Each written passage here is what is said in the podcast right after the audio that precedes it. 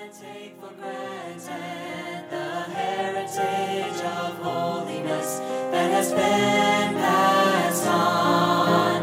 I don't want to lose the fire. Welcome to Convention Pulpit, Wesleyan Voices Past and Present, brought to you through the ministry of Interchurch Holiness Convention.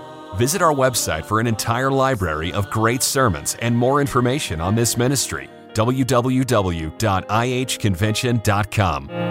I don't want to lose the peace. I don't want to lose the peace. I don't want to take for granted the heritage of holiness that has been passed on. I don't want to lose the fire. Victor Glenn was known by many from his years as president of Evangelistic Faith Mission in Bedford, Indiana. He was also known as a serious expositor of the Word. This sermon was taken from 1976 at a camp meeting held annually at God's Bible School and College in Cincinnati, Ohio. He titles this wonderful sermon, "No Man Gave Unto Him," and I know you're going to enjoy it. I don't want to take for granted the heritage of holiness that has been passed on. Shall we look to the Lord in a word of prayer? Heavenly Father, we always need Thee. But as we stand here in behalf of the silent multitudes, men and women shrouded by darkness, on their road to eternity, many of them untouched with the gospel. I pray Thee, Spirit of God, that Thou shalt somehow speak to us.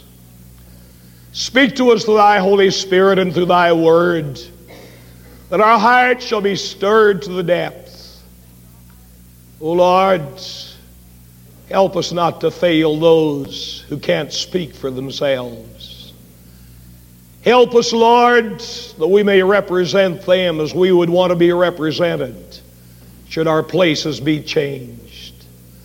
Oh, stir every one of our hearts, Lord. Stir my heart anew. May we hear the sob and the wail of the lost heathen world on its road to eternity. May we realize that each of us as Thy children have a responsibility, that someday we shall answer whether we have been faithful in our responsibility in doing what You would have us to do or not. In Jesus' name, amen. A verse of Scripture taken from a very familiar passage, and I certainly will appreciate your prayers. As you can tell, I'm still having trouble with the flu, and it's affected my bronchial tubes and my voice. You pray that God will give me the touch that I need. Lifting a verse of Scripture out of a very familiar incident related by Jesus while here in this world, the story of the prodigal son. I'm only going to read one verse of Scripture from the 15th chapter, the Gospel according to Luke, the 16th verse. And he would have fain have filled his belly with the husk the swine did eat, and no man gave unto him. He would have fain have filled his belly with the husk that the swine did eat, and no man gave unto him.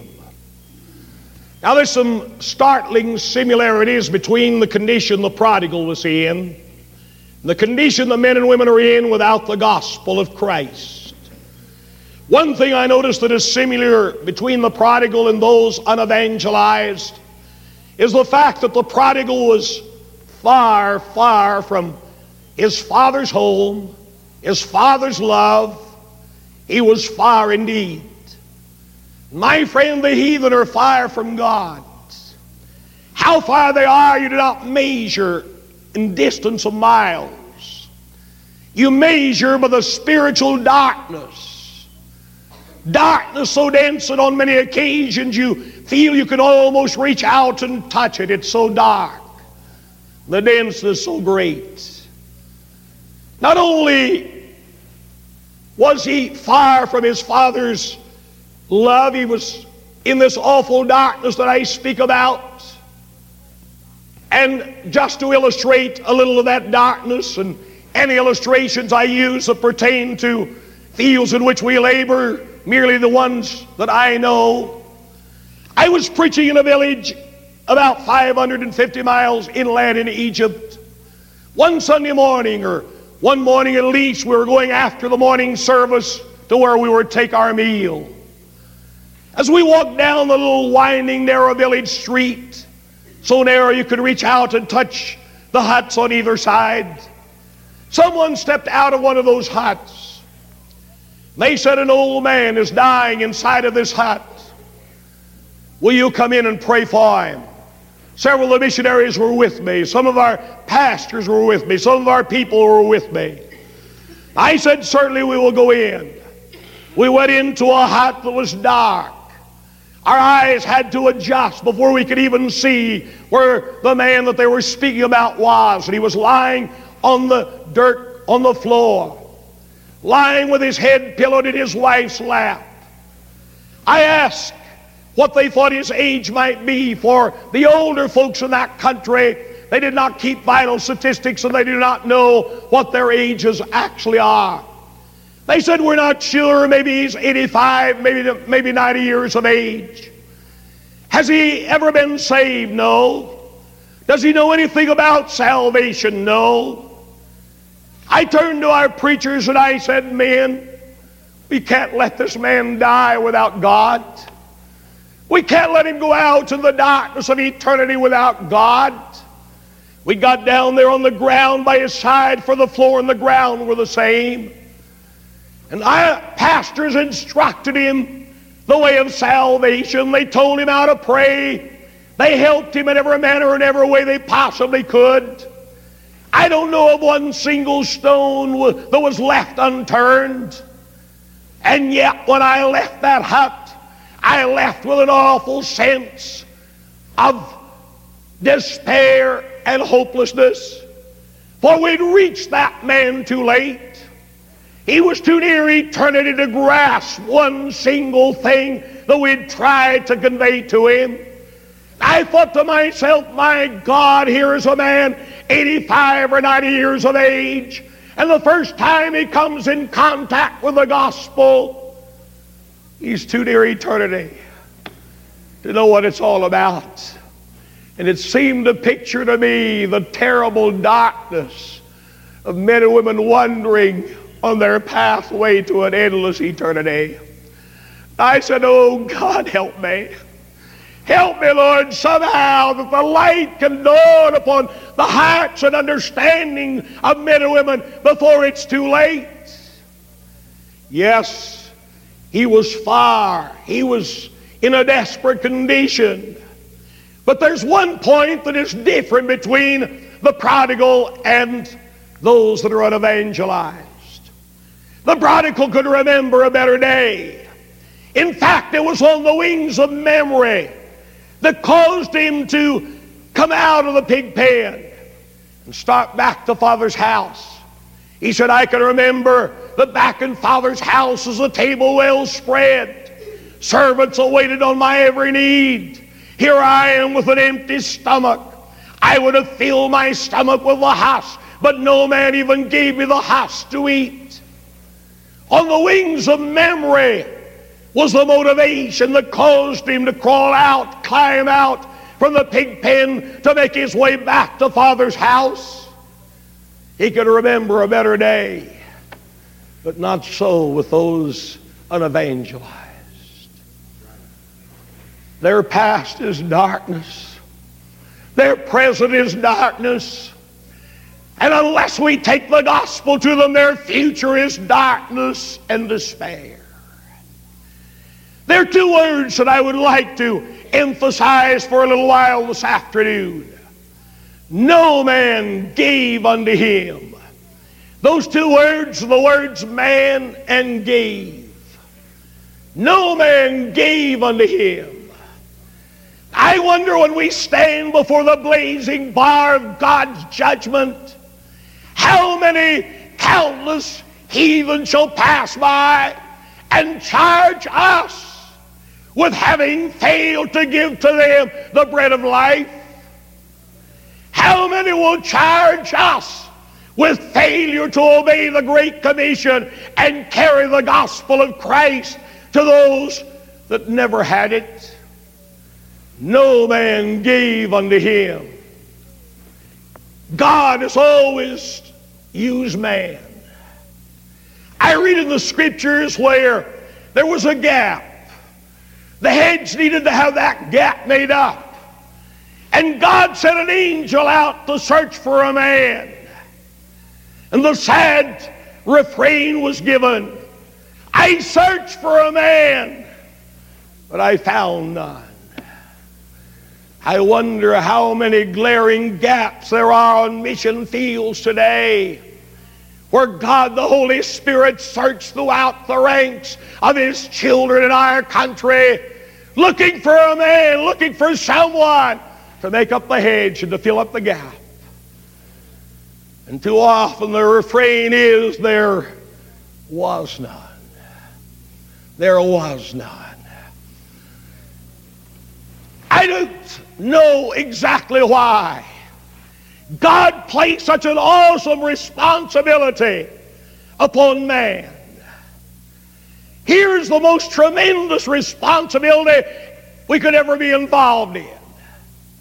The task of reconciling men and women to God.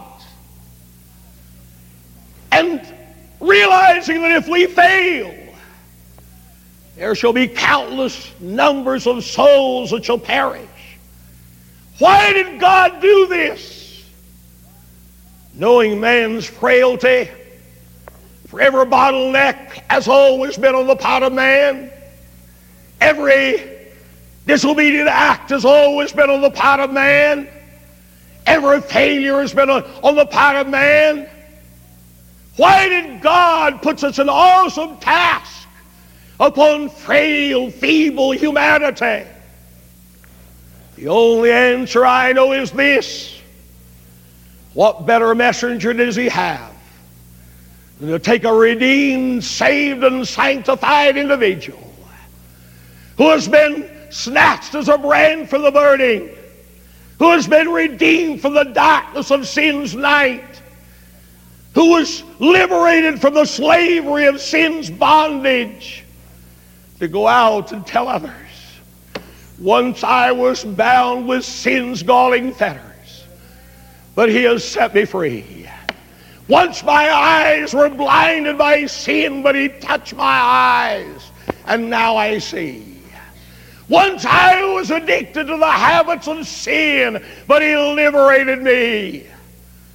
God could have no better messenger than a redeemed, sanctified individual to carry the glorious message of salvation to those that are lost. We live in a press button age, when with the press of a button we can accomplish so many things. We can light our buildings, we can cool our buildings, we can heat our buildings, we can cook our food, we can do so many things with the press of a button. And I want to say, my friend, we cannot win a lost world with the press of a button. There is that human element that must enter into the picture. God still counts on man. God still counts on man. I say use all the modern developments that are scriptural and usable, but you can't leave man out of the picture. It takes men, it takes women that have yielded themselves to the voice of the Master and said, Lord, here am I, send me, and are willing to go where He would have them to go. Praise His matchless name. One man came up with a plan he would evangelize Africa by literature. I believe in literature. 1 million people each week become literate in this world. And the tragedy is there is too little good literature in their own language to place in their hands. He said he would fly over Africa with a helicopter and drop literature in the languages of the people. Well, I'm sure that he'd find some places in Africa so unfriendly, if he didn't get shot down, it would be a modern-day miracle. He would find vast areas where languages have not been reduced to writing. He would find thousands of people that could not read one single word on any printed page he could ever find. He could drown them in literature and they'd still go on in darkness to hell. Literature alone cannot be the answer. Somebody has to go. Somebody has to go. Somebody has to say, "Here am I, send me." Somebody has to respond to the call of God, saying goodbye to loved ones and cherished plans and fond ambitions, to go out to people that they never knew, to learn a new and strange language and new and strange customs and cultures, to live with unfriendly, many times an unfriendly people. And through their lives, let the beauty of Jesus be seen. It takes man. It takes man. Someone else said, "I will evangelize the world by radio." Well, I certainly believe in radio. We have it going around in many parts of the world in many languages. My friend, I do not feel it is possible to stand behind a microphone and evangelize the world entirely. I could take that man to places where they have no radios. What shall we do with them? Let them be lost? No, somebody has to go. Somebody has to go. Someone has to say, "Lord, here am I, send me." Redeem man.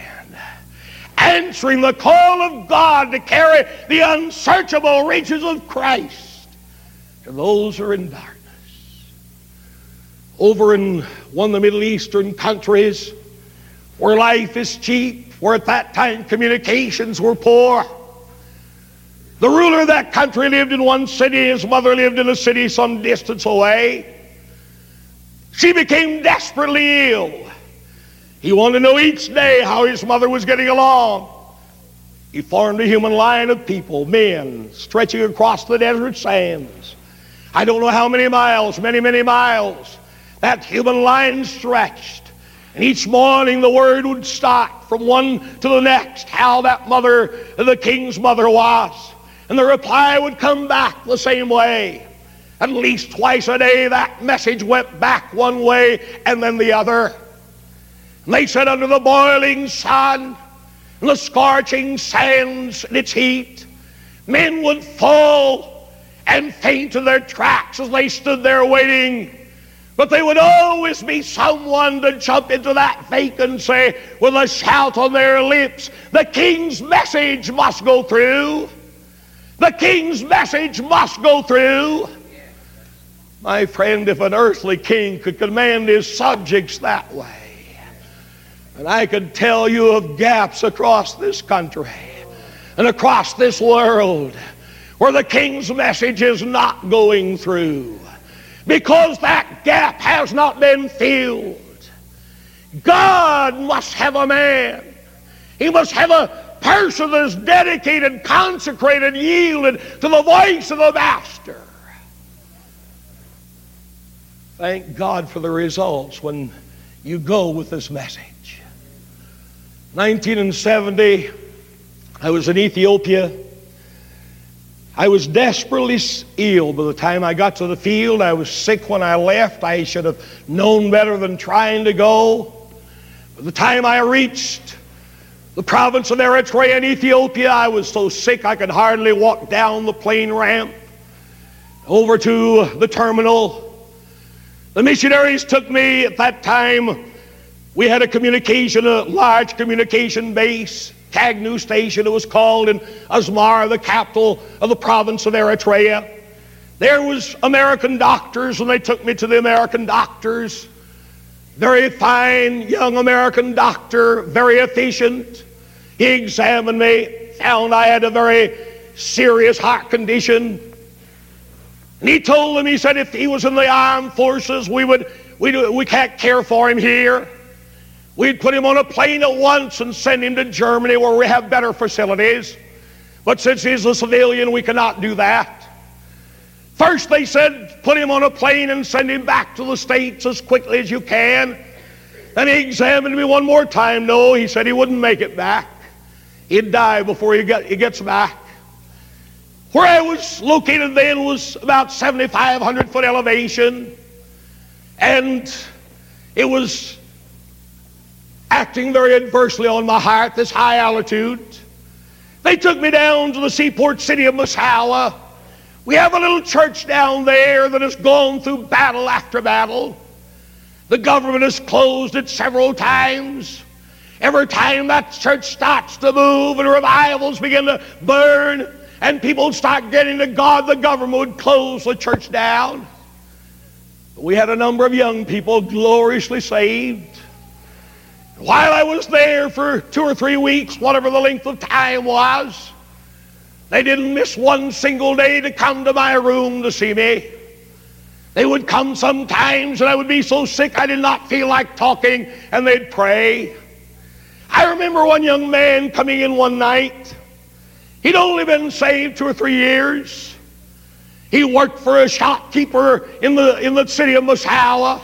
This shopkeeper had told him, he was an older Italian man, you stay on and work with me, and I'll give you this business in just a few years. This young man, his name was Musfun, he came in. He saw how sick I was. He got down on his knees by a chair beside the room and started praying. I had such severe chest pains, I didn't know whether I was going to survive or not. But as Mesfoon began to pull upon the prayer bells of heaven, I could feel that pain going away. I could feel rest coming. And I hadn't been able to sleep for a good while, and a few moments I'd gone sound asleep. I don't know how long I slept. When I awakened, maybe 2 hours or longer later, I looked over at the side of the room, and there on his knees was this young man. He hadn't arisen. He was on his knees pleading with God. Oh, God, spare Brother Glenn's life. I thought of a young man who 3 years before had been in the darkness of heathen night, transformed by the grace of God, who knew how to get his prayers through. Oh, my friend, this is the reason that God wants us to carry the gospel. It has power to revolutionize their lives and to change them and to quicken them by power divine. That young man, a few weeks later, God called him to preach. He went to the owner of the shop that he worked for and said, I'm quitting. I'm going to start preaching. Why, he said, didn't you understand our agreement? You worked so long, and I give you this business here. You can have it. It'll be yours. And to a young man coming impoverished out of a little village, hardly knowing a little more than enough to provide for his temporal existence, that sounded like a pretty good proposition. He said, sir, no. I've got to go and preach. I must go. Well, he said, surely they must be paying you a whole lot to leave something like this. No. He said, sir, they're paying me much less than you are. But I've heard a voice. I've heard the voice of God speaking to me. I have people that have never heard the gospel in my own country. I must go and carry the gospel to them. He was stationed at one of our churches in the capital of Ethiopia, Addis Ababa. One Sunday morning while he was having service, the soldiers came in and arrested him and the whole congregation, took them all down to the prison. First they put them all together and they began to shout and praise God and have such a time that they decided that wasn't really the right way to handle it. So they decided they'd break them up and scatter them throughout all the different cells and parts of the prison. My friend, everywhere they put them, they set that part of the prison on fire. with the glory of God, with the shouts of victory, with the praises of God. They let those people and those behind those prison bars know that Jesus Christ could set them free from a prison fire worse than what they were in. About 24 hours, the head of the prison decided he had more on his hands than he knew how to handle. He came and told him, "I'm going to let you out if you promise never to have any more services." Our pastor said, "Sir, I would not make you a promise like that for anything in this world. I'll have a service every time I have a chance. And if ever you want to get saved, I'll be glad to pray with you and help you get to God." Oh, my friend, I'm glad that when men and women dedicate their lives to the proclamation of the gospel of Christ and carry the message of salvation to the uttermost parts of the earth, God will give us fruit. Amen. Today, as we were here in this service, he's in that southern part of Ethiopia that we just entered a few months back. But to our knowledge, no missionary has ever gone to before, preaching the gospel of salvation and wholeness to those that are in darkness. That was a young man that prayed for me back in 1970 when I was hanging between life and death. Oh, thank God for the power of the blood of Jesus Christ. And when God sends us out to carry this message, he puts something within our hands that we need not be ashamed of. It can transform lives and quicken men and women all over this world. Yes, God must have men. God must have men. But let us notice the word, no man gave. We usually think of in connection with that word of giving of our money. But my friend, there is a greater gift than your money, and that's you. That's you. If God gets you entirely, he'll have your money. He'll have your talents. He'll have your resources.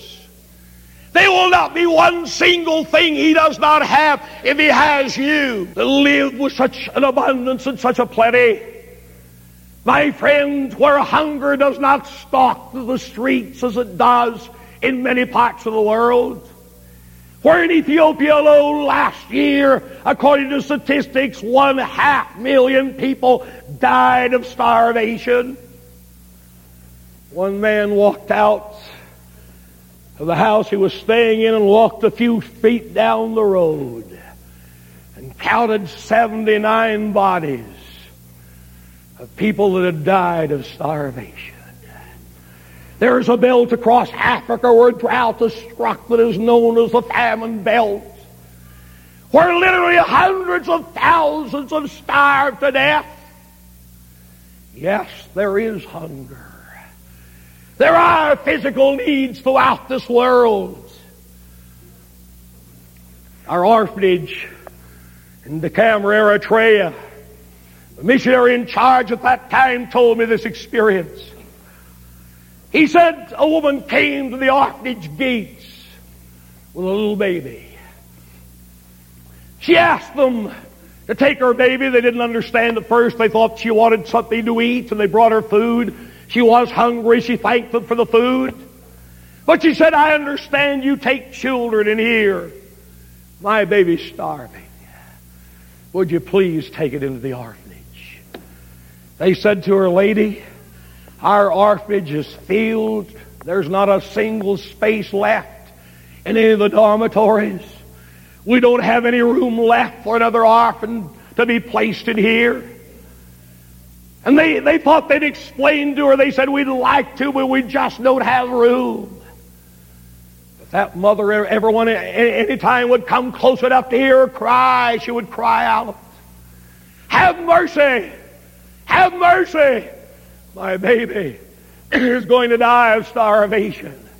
They'd go back. They'd explain again, "Lady, the orphanage is full.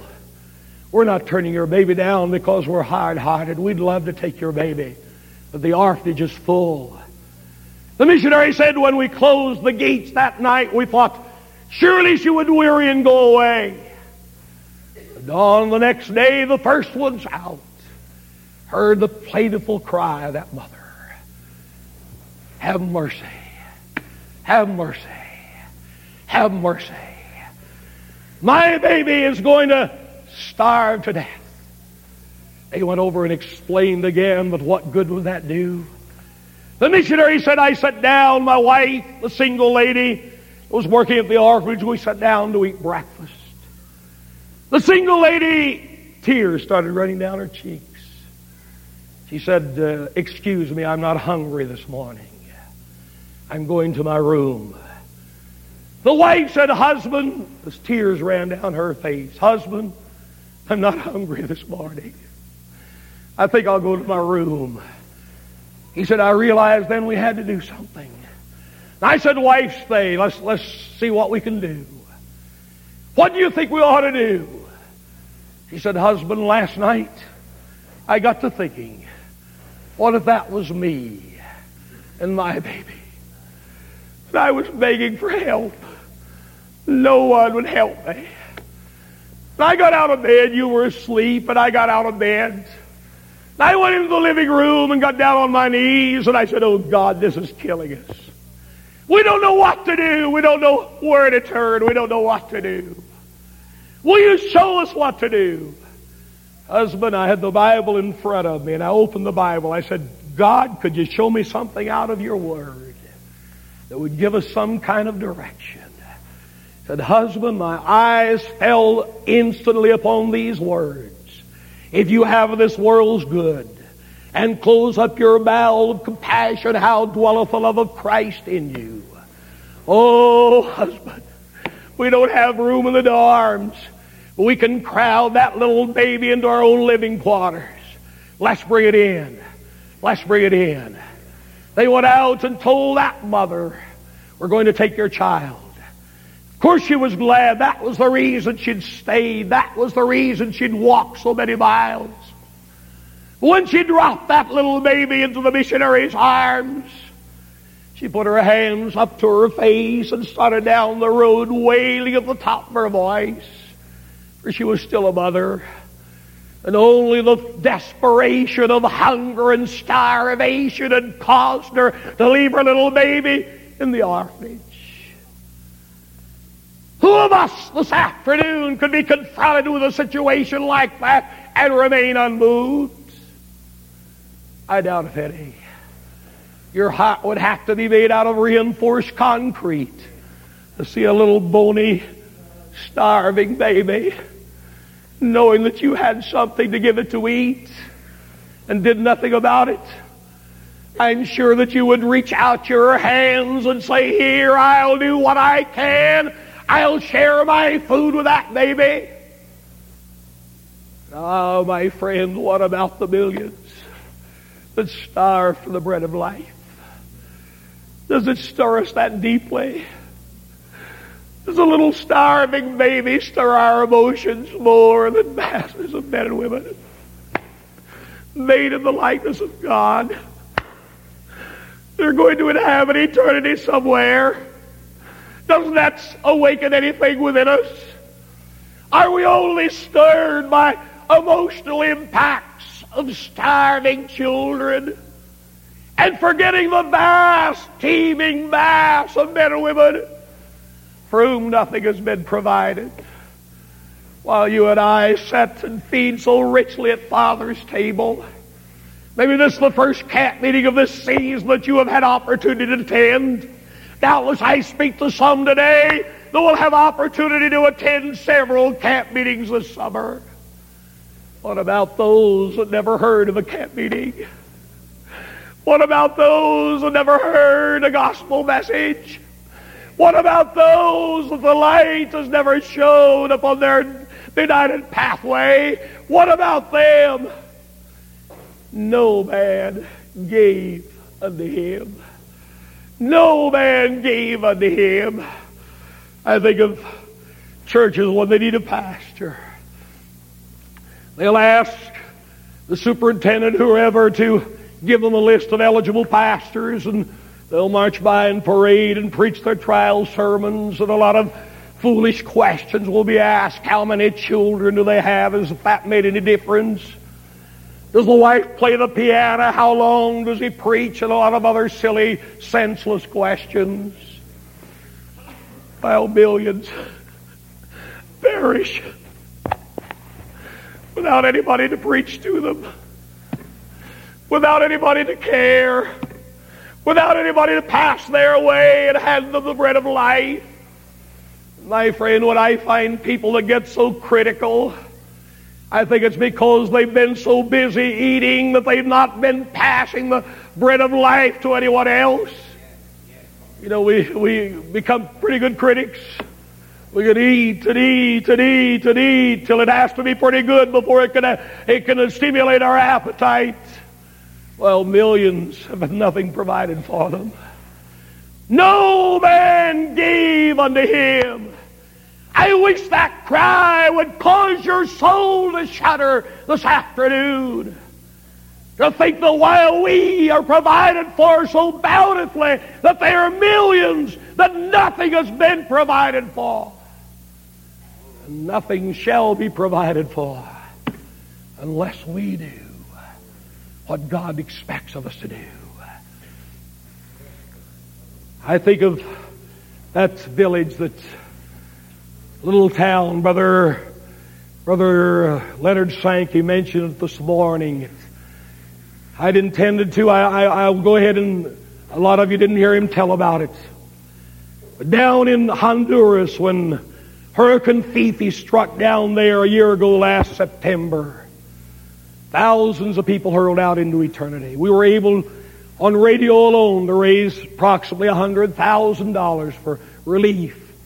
We were able to build one entire colony of housing for people that had lost their homes. I heard of stories that would almost tear your heart apart.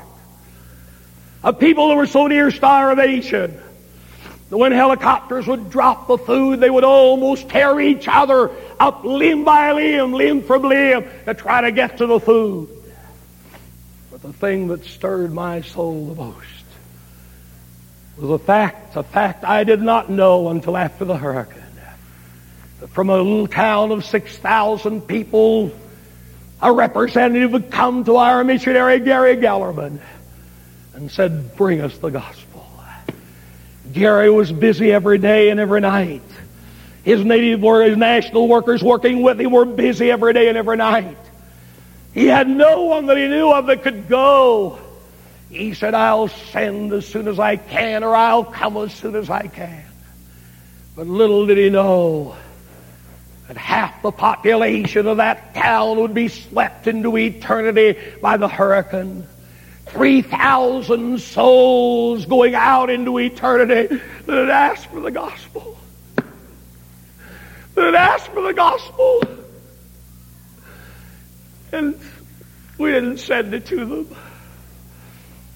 Oh, my God, when I heard that, you don't know the feeling of my soul. I thought of the places where you have to beg people to go to church, and beg people to get to God, and beg people to come to an altar. And 3,000, not Christ rejectors, they hadn't had a chance to reject him. 3,000 souls swept out on the storms of the hurricane into eternity that pled for the gospel, and no man gave unto them. Why? Why was God's Bible School back a few years ago so deeply in debt they could not take some students that might have come? God's children didn't give as freely, maybe as they should have, that student could have come that might have been ready to have answered that call. I don't know. Only the judgment. Only the judgment will reveal to us the real reason why 3,000 people that won the gospel didn't get it. How many more that died in that hurricane that may have asked for the gospel didn't receive it? I cannot tell you. But I know of 3,000 that did. Oh, my friend, it causes my soul to shudder and groan as I think of facing 3,000 people at the judgment, and I somehow fail. I didn't even know of their request, but could I have done anything? There's nothing I can do about those, but there's something I can do and you can do about the thousands that yet remain unevangelized, that they need not share their final fate of asking and wanting and no man giving. No man gave unto him. To me, those words ought to chill your soul. I wish they'd vibrate through your thinking. No man gave unto me. Message of holiness that has been passed on. I don't want to lose the fire. Thank you for listening to Convention Pulpit, a ministry of Interchurch Holiness Convention, featuring Wesleyan voices past and present. For more sermons or for more information, visit www.ihconvention.com. This ministry is made possible through the financial support of our listeners. You may give online at ihconvention.com or send your donation to IHC, Post Office Box 99, New Berlin, Pennsylvania, 17855, USA.